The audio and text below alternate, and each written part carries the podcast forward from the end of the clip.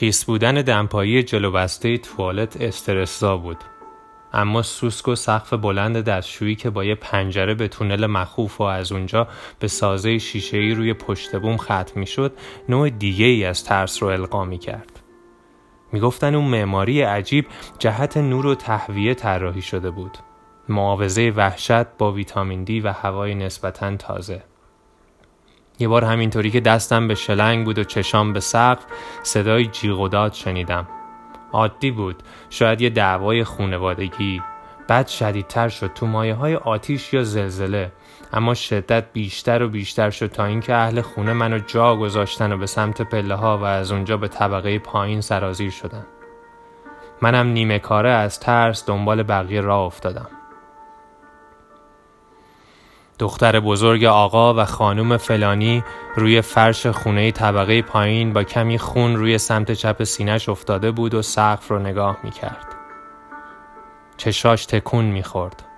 صحنه بعدی خواهراش و مادرش بودن که زجه و فریاد می کشیدن.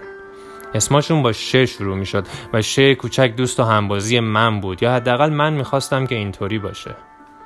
صحنه سوم مادر من بود که مثل همیشه فرست رسپاندر سلش لاینر زخم و نبز شی بزرگ رو بررسی می کرد. آمبولانس اومد. مادرم باهاشون رفت. می‌گفتن شی بزرگ تو راه بیمارستان تموم کرد. انگیزه زارب عشق و عاشقی بود و جواب نشنیدن و از این حرفا. اون شب موقع فرار از طبقه اول پریده پایین و با یکی از بچه های محل درگیر شده و بعد از اون رفته و خودش رو با دستهای خودش تحویل داده. در کنار جزئیات این داستان چیز دیگه ای که باعث شد ناخواسته چند سالی بزرگتر بشم این بود که بابای شه بزرگ برای درخواست قصاص مجبور به فروختن پیکانش شده بود که هزینه قصاص رو پرداخت کنه. اونجا بود که تو اوج بچگی فهمیدم چیزایی تو زندگی است که با عقل جور در نمیاد و ما محکوم به ادامه و مصرف دوز روزانه امید هستیم.